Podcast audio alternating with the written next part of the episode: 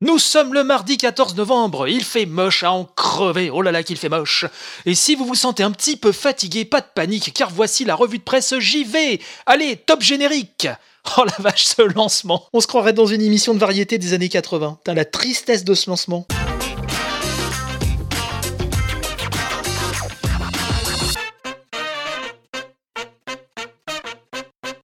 Welcome les amis, comme on dit dans les Amériques.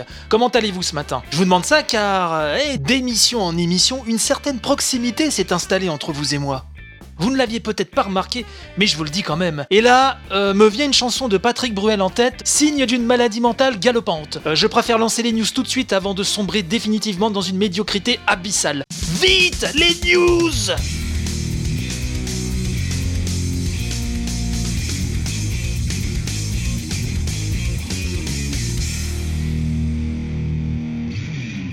Avant toute chose, félicitations au Désherbus de l'Espoir qui a explosé le record des dons cette année avec plus de 47 000 € de dons au profit de l'association des Petits Princes qui réalise les rêves d'enfants et adolescents gravement malades. Donc vous savez que tout le week-end s'est enchaîné des gens connus, voire très connus parfois, du milieu du jeu vidéo, qui offrent des lots, qui faisaient le show, qui répondaient à tout un tas de questions, parfois même indiscrètes, toujours dans ce souci d'alimenter le show, justement, pour la bonne cause. Et donc bravo à cette association vraiment formidable, bravo au Désherbus de l'Espoir, bravo à ceux qui l'ont organisé, bravo à ceux qui ont donné. Quand le jeu vidéo se met au service des gens qui en ont le plus besoin, et ça fait chaud au cœur. De quoi, l'espace de quelques jours pour les fêtes de fin d'année, faire passer un moment un peu plus joyeux à ses enfants et à leur famille qui vivent un drame indescriptible. Donc encore bravo à tout le monde. Noctis, le prince Noctis de Final Fantasy XV déboule dans Tekken 7. Alors non, ce n'est pas un poisson d'avril qui serait arrivé en retard, car après Akuma de Street Fighter et de Geese de Fatal Fury, Bandai Namco a invité le prince Noctis pour faire partie des combattants de Tekken 7.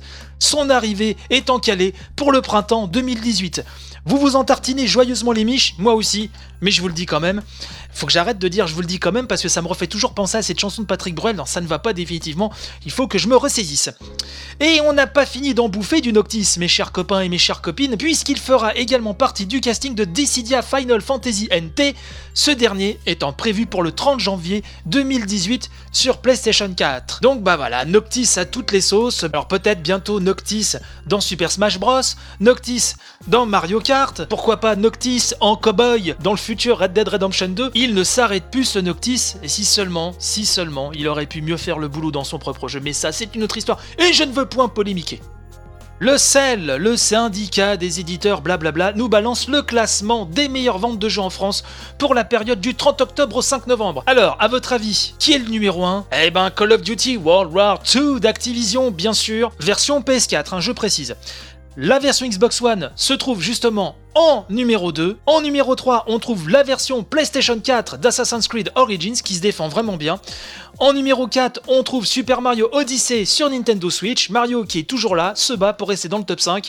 Et en numéro 5, justement, l'indéboulonnable FIFA 18 sur PlayStation 4. De quoi briller dans les dîners mondains, de quoi cela péter devant la machine à café, devant ce Jean-Michel qui vous bourre le mou avec les problèmes de compta. Là, paf! Vous lui rabaissez son caquet, un petit coup de pied au derche et il repart bosser le Jean-Michel parce qu'il faut qu'il arrête de nous faire chier un petit peu. Au bout d'un moment, on n'en peut plus de ce Jean-Michel.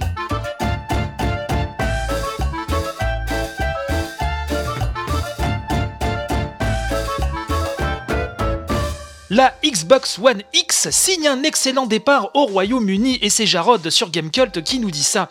On apprend notamment que la Xbox One X a réalisé une très bonne semaine de lancement sur l'un des principaux marchés de Microsoft. Games Industry révèle que la console de Microsoft a trouvé 80 000 acquéreurs selon les estimations de l'Institut. Un démarrage remarquable, nous dit Jarod, compte tenu de la nature de la machine et de son prix élevé, puisque ce volume est aussi important que celui de la Nintendo Switch lors de son lancement début début mars sur un territoire où Nintendo n'est pas dominateur, il est vrai. Donc l'article poursuit en nous précisant que la comparaison directe avec le lancement de la PlayStation 4 Pro tourne aussi à l'avantage de Microsoft puisque Sony avait écoulé un peu plus de 50 000 exemplaires de son modèle lors du lancement de l'an dernier et avait mis 4 semaines pour atteindre les 80 000 ventes. Game Industry rappelant que la PS4 Pro avait été freinée par des stocks limités, ce à quoi je rajouterais, ce qui est précisé un peu plus loin dans l'article, que la campagne marketing autour de la PlayStation 4 Pro avait été beaucoup plus modeste que celle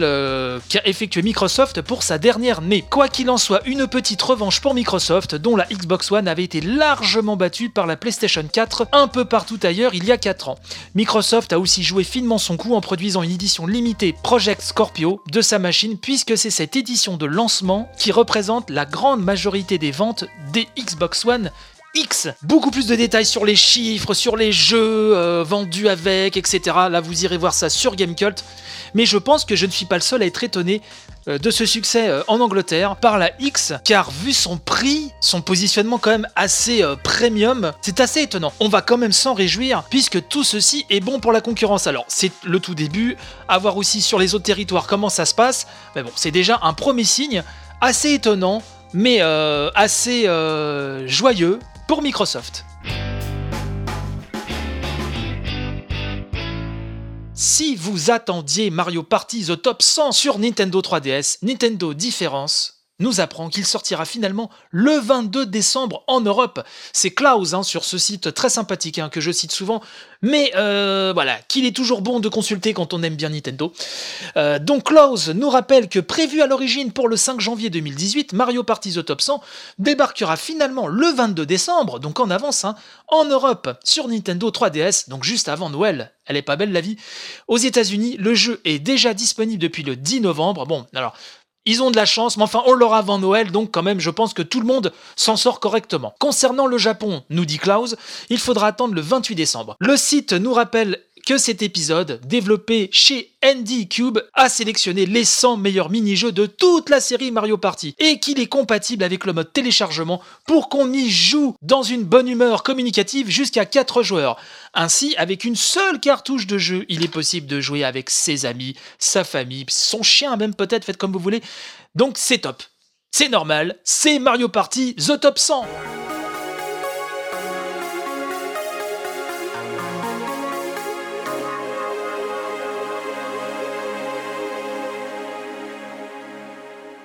Le jeu en ligne est gratuit pendant 5 jours sur PlayStation 4.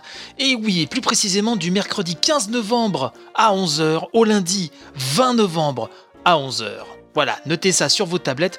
Tout le monde pourra donc s'adonner durant cette période aux divers modes en ligne de leurs jeux favoris, comme s'ils étaient abonnés au PlayStation Plus. Je le rappelle, le PlayStation Plus qui est obligatoire pour pouvoir jouer en ligne. Alors, aucune inscription n'est demandée durant cette période, bien sûr, Par contre, seul le jeu en ligne est accessible. Ça, il faut bien prendre ça en compte. Tous les autres avantages liés au PlayStation Plus, comme les jeux à télécharger chaque mois, les remises exclusives, les 10 gigaoctets de stockage sur le cloud, ça, bien sûr, il fallait s'y attendre, ne sont pas compris dans cette période de 5 jours. Donc c'est l'occasion de voir un petit peu comment ça se passe avec votre connexion, sur vos jeux préférés. Écoutez, cette opération porte ouverte, elle a le mérite d'exister, donc pourquoi pas en profiter un petit peu pour ceux qui ne seraient pas encore abonnés au PlayStation Plus. Plus ou plus, voilà, vous faites comme vous voulez.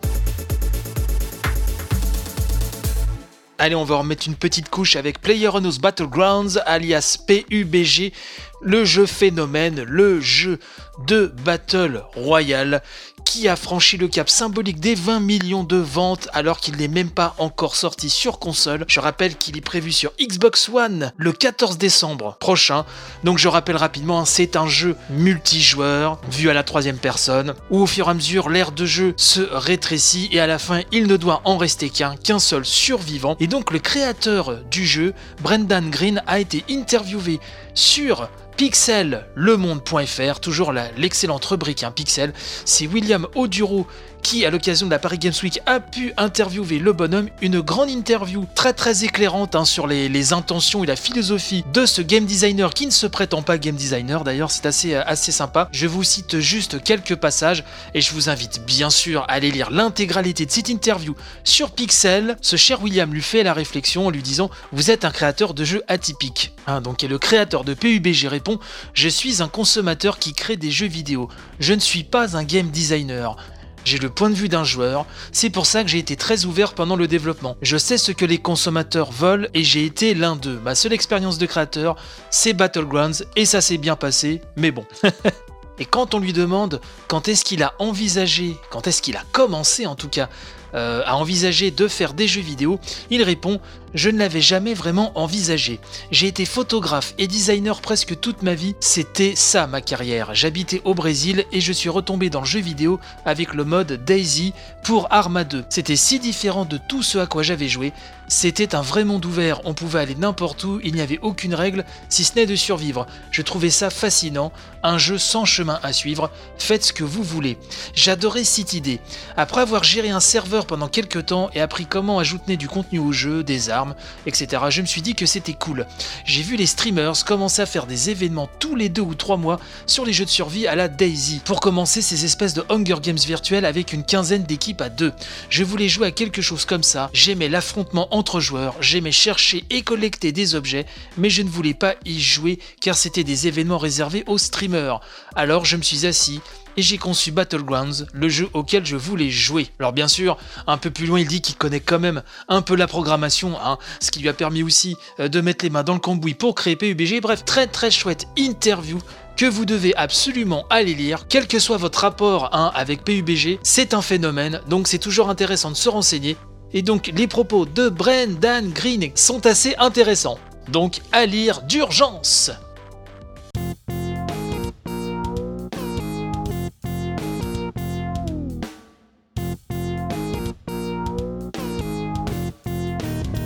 Guillaume Verdun nous dit sur mo5.com que plus de 10 000 vieilles pubs de jeux vidéo ont été archivées en ligne.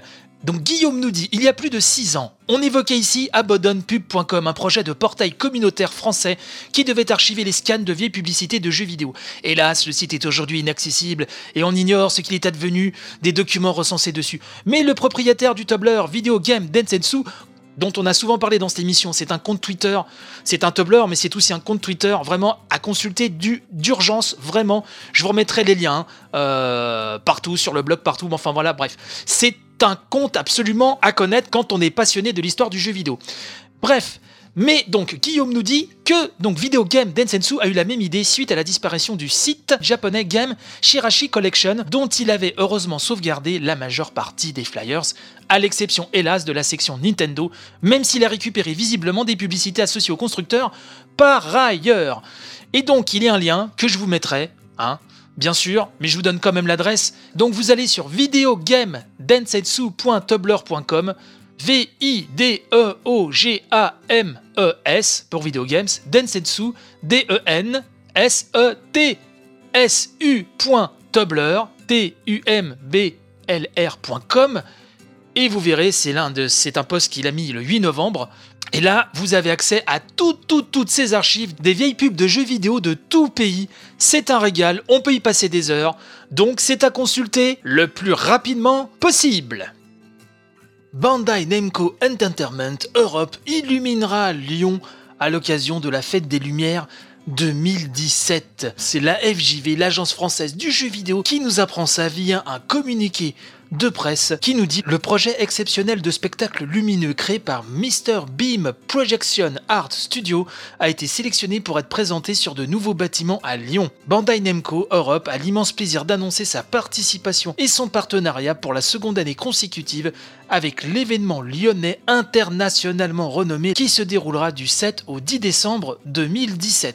Pendant 4 jours, nous explique le communiqué, le bureau de poste et le clocher de la charité attireront les adultes et les enfants avec un nouveau spectacle de lumière réalisé par Mr. Beam, un studio de projection basé à Utrecht, aux Pays-Bas. Leur équipe créative s'est inspirée des franchises les plus populaires de Bandai Namco. Alors je ne sais pas s'il y a des Lyonnais parmi vous, des petits gars de la région, ou certains même d'un peu plus loin, qui souhaiteraient se rendre à cette fête des Lumières, mais ça fait vachement envie. Je sais pas vous, mais ça fait vachement envie. Et on va rester dans le coin, mais pour un événement qui a lieu un petit peu plus tôt, et dès samedi prochain, pour tout vous dire, à Oulins. Alors, je ne sais pas si je le prononce bien, je me ferai taper dessus, mais vous me direz Oulins ou Oulin. Donc, une commune située dans la métropole de Lyon, et dans laquelle Mikado Twix, un ancien de la case rétro, organise un atelier rétro gaming le samedi, donc 18 novembre, à partir de 14h30 au centre social Moreau. Donc ça se trouve au 91 rue de la République. Pour tout renseignement, 04 72 66 39 2 fois. 04 72 66 39 2 fois. Et donc, l'occasion pour les petits et les grands de venir découvrir la préhistoire des jeux vidéo et de revivre les émotions de son enfance, tout en la faisant découvrir à ses petits rejetons. Un bien bel événement donc familial, à taille humaine, comme je les aime, donc si vous êtes dans le coin, n'hésitez pas.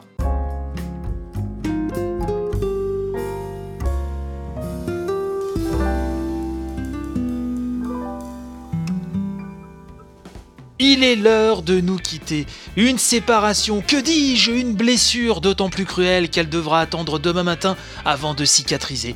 Car on se retrouve bien évidemment demain, même heure, même flux, même chaîne, pour une nouvelle édition. Si vous avez loupé une émission ces derniers temps, n'oubliez pas que la revue de presse JV est dispo H24 et 7 jours sur 7 sur iTunes, Podcloud, Deezer, YouTube. Vous tapez la revue de presse JV dans le moteur de recherche et vous tomberez dessus direct.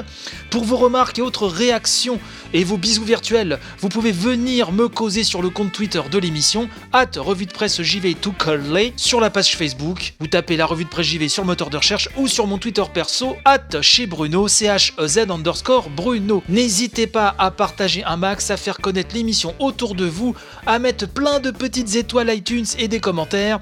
Vous avez aussi le blog qui centralise tous les liens et toutes les infos sur l'émission, la revue de presse jv.wordpress.com, et vous avez aussi la possibilité de m'aider à améliorer la revue de presse JV et les conditions difficiles qui entourent la réalisation de cette émission grâce à une page Tipeee. Je vous y explique tout le pourquoi du comment. C'est tipeee.com/la revue de presse JV.